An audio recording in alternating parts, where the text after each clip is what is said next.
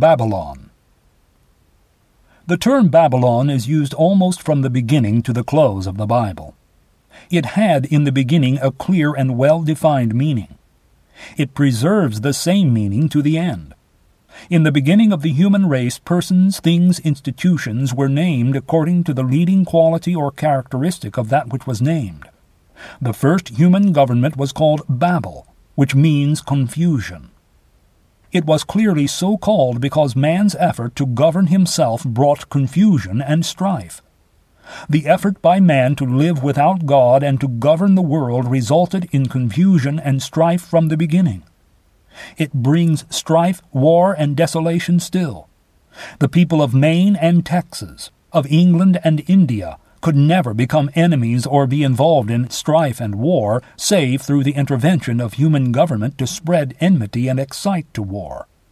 Individuals in contact might, through conflict of interests or personal antipathy, become embittered and engage in war with each other, but distinct nations or people could have no strife save as they should be excited and carried on by these human governments. All the wars and conflicts of earth, all the desolation, ruin, and bloodshed between separated nations or distinct peoples are the fruits of human government. The government of God breaks down divisions among those who accept it and brings peace and complete union to all who submit to his rule. Whatever tends to wean men from this government of God and to substitute other governments for it brings confusion and strife. Then in every way the introduction of human government brought confusion, division, strife. This, its chief characteristic result, its chief fruit, gave to it the name Babel, Babylon. All human governments sprang in some sense from this first. Babylon became a patronymic and is so used in the scriptures of human governments. The term Babylon, then, in the Scriptures always refers to the original human government or to human government in general. It is never bestowed upon the divine government or any corruption of it. The divine government or the church is frequently in Scripture represented by a woman, the corrupted church by a lewd woman, the pure church by a virtuous, faithful woman. We rely but little upon interpretations of unfulfilled prophecy. Yet there are some unfulfilled prophecies in such perfect harmony with those that have been fulfilled and with the leading purpose of God as declared in the whole Bible that we may venture to say that they do not teach certain things. They probably do teach others. Quote, "And the great city was divided into three parts, and the cities of the nations fell. And great Babylon came in remembrance before God to give unto her the cup of the wine of the fierceness of his wrath." Unquote. Here a city of nations is spoken of. A city of nations must be a multitude of nations viewed together. Then Babylon came in remembrance before God to give to her the cup of the fierceness of his wrath. What is Babylon? The 17th chapter, 1st verse. "I will show unto thee the great whore that sitteth upon many waters, with whom the kings of the earth have committed fornication, and the inhabitants of the earth have been made drunk with the wine of her fornication. So he carried me away in the spirit into the wilderness. And I saw a woman set upon a scarlet-colored beast, full of the names of blasphemy, having 7 heads and 10 horns. And the woman was arrayed in purple and scarlet-colored, and decked with gold and precious stones and pearls, having a golden cup in her hand, full of the abominations and filthiness of her fornications. And upon her forehead was a name written, Mystery, Babylon the Great, the mother of harlots and abominations of the earth." The points we wish to bring out are these. The whore is the corrupted church. The waters, the Spirit declares, are peoples and multitudes and nations and tongues. The beast, a human government. Babylon typifies the human governments of earth. The kings of the earth had committed fornication with the church. All affiliations on the part of the church or members of the church with human governments are characterized as fornication or adultery. These kings of the earth had been in alliance and affiliation with the church. The woman was carried by a bloody human government, a scarlet-colored beast full of names of blasphemy. The woman, church was arrayed in purple and scarlet and decked with gold and precious stones and pearls, having a golden cup in her hand full of abominations and filthiness of her fornications. These were the rewards of her alliance with the kings and kingdoms of earth. The superscription on her forehead was descriptive of her character. She, the mystery, dwelt in Babylon. She was the mother of those who committed fornication with the governments of the earth. Babylon and the woman who was allied with Babylon were certainly not the same. She was joined in alliance with the kingdoms of the earth and supported by the human governments. This false church, bad woman, was drunken with the blood of saints and with the blood of the martyrs of Jesus. This blood she had shed through her alliance with the earthly kings and by the use of carnal weapons. What shall be the end? These kings that carry the bad woman will come to hate her and will finally destroy her. The 10 horns which thou sawest upon the beast, these shall hate the whore, and make her desolate and naked, and shall eat her flesh, and shall burn her with fire. For God shall put it in their hearts to fulfill his will, and to agree and give their kingdom unto the beast, until the word of God be fulfilled. And the woman which thou sawest is that great city which reigneth over the kings of the earth. We take this to teach that God will use these human governments with which the church has committed fornication to destroy the corrupted church. Those she used to punish others will destroy her. This will be another exemplification that God uses the wicked to punish the rebellious, and that those who take the sword shall perish by the sword.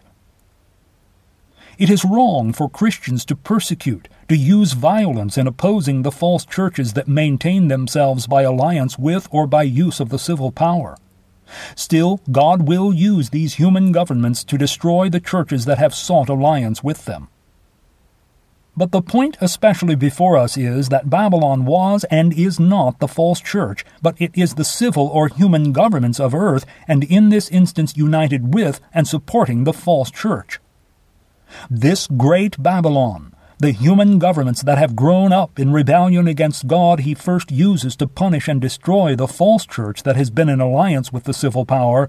Then Babylon itself, having subserved its end, comes in remembrance before God to give unto her the cup of the wine of the fierceness of his wrath. Thus with violence shall that great city Babylon be thrown down, and shall be found no more at all. The result of that judgment is presented in the 18th chapter of Revelation. I saw another angel come down from heaven, having great power, and the earth was lightened with his glory. And he cried mightily with a strong voice, saying, Babylon the great is fallen, and is become the habitation of devils, and the hold of every foul spirit, and a cage of every unclean and hateful bird. This was certainly the human governments that have held universal sway over the peoples of earth. It was of this Babylon of human governments that another angel cried, saying, Come out of her, my people, that you be not partakers of her sins. The result of this downfall of all these human governments and the churches in alliance with them that had enjoyed the power and protection of human governments is presented also the rejoicing of the true saints who always suffered at their hands. In her, the false church, was found the blood of prophets and saints and of all that were upon earth. The 19th chapter declares of the destruction of these governments of earth which are the possession of the evil one. After these things I heard a great voice of much people in heaven saying, Alleluia! Salvation and glory and power and honor unto the Lord our God. The remainder of the book of Revelation is taken up with the final triumph of the church or government of God after the destruction of this government of man that has been the enemy of God and his government from the beginning. Protestants habitually refer this language concerning the lewd woman that is in Babylon to the Romish church. But if the Romish church be the mother of harlots, who are the harlots' daughters? Like mother, like daughters. All affiliation of the government of God or of the subjects of that government with the human government or its subjects was declared by God from the beginning to be adultery. then the church that joins affinity with human governments is guilty of adultery, is a harlot. The church that led the way in it is the mother. The others who follow in that affiliation are the harlot's daughters. What is the difference between those which, like the Church of Rome or the other state churches, make alliance with the civil power and those churches which, while not supported by the state, yet rely upon the state for protection and through their membership serve and support the human government? The non-state churches just as much support the state, train their children to serve the state, give their brightest children to the state in preference to the church as fully as the state churches do. The difference is, the one gets support from the state, in turn the others support the state, deprive themselves of the service and devotion of their children in order to support human government, but get no support from the state in return. The difference between them is presented in the type of the harlot who is guilty of lewdness for hire, and the wife who shares her bed with another without hire. One is hired to commit adultery by her lovers, the other hires her lovers to come into her. The state churches get support for their service to the state, the non-state churches serve the human government and get no pay. The term beast is used in the Bible frequently and always refers to human government. When particular animals are mentioned, the unclean and beasts of prey represent the human kingdoms or kings, and the clean inoffensive animals, as the lamb, the sheep, the dove, represent the kingdom or servants of God. In all the historic accounts of the kingdom of God and human government, no account is found of affiliation of the pure woman with human governments. No prophetic vision ever saw the beast carrying the pure woman or supporting the true church, but always it supported and made alliance with the lewd woman.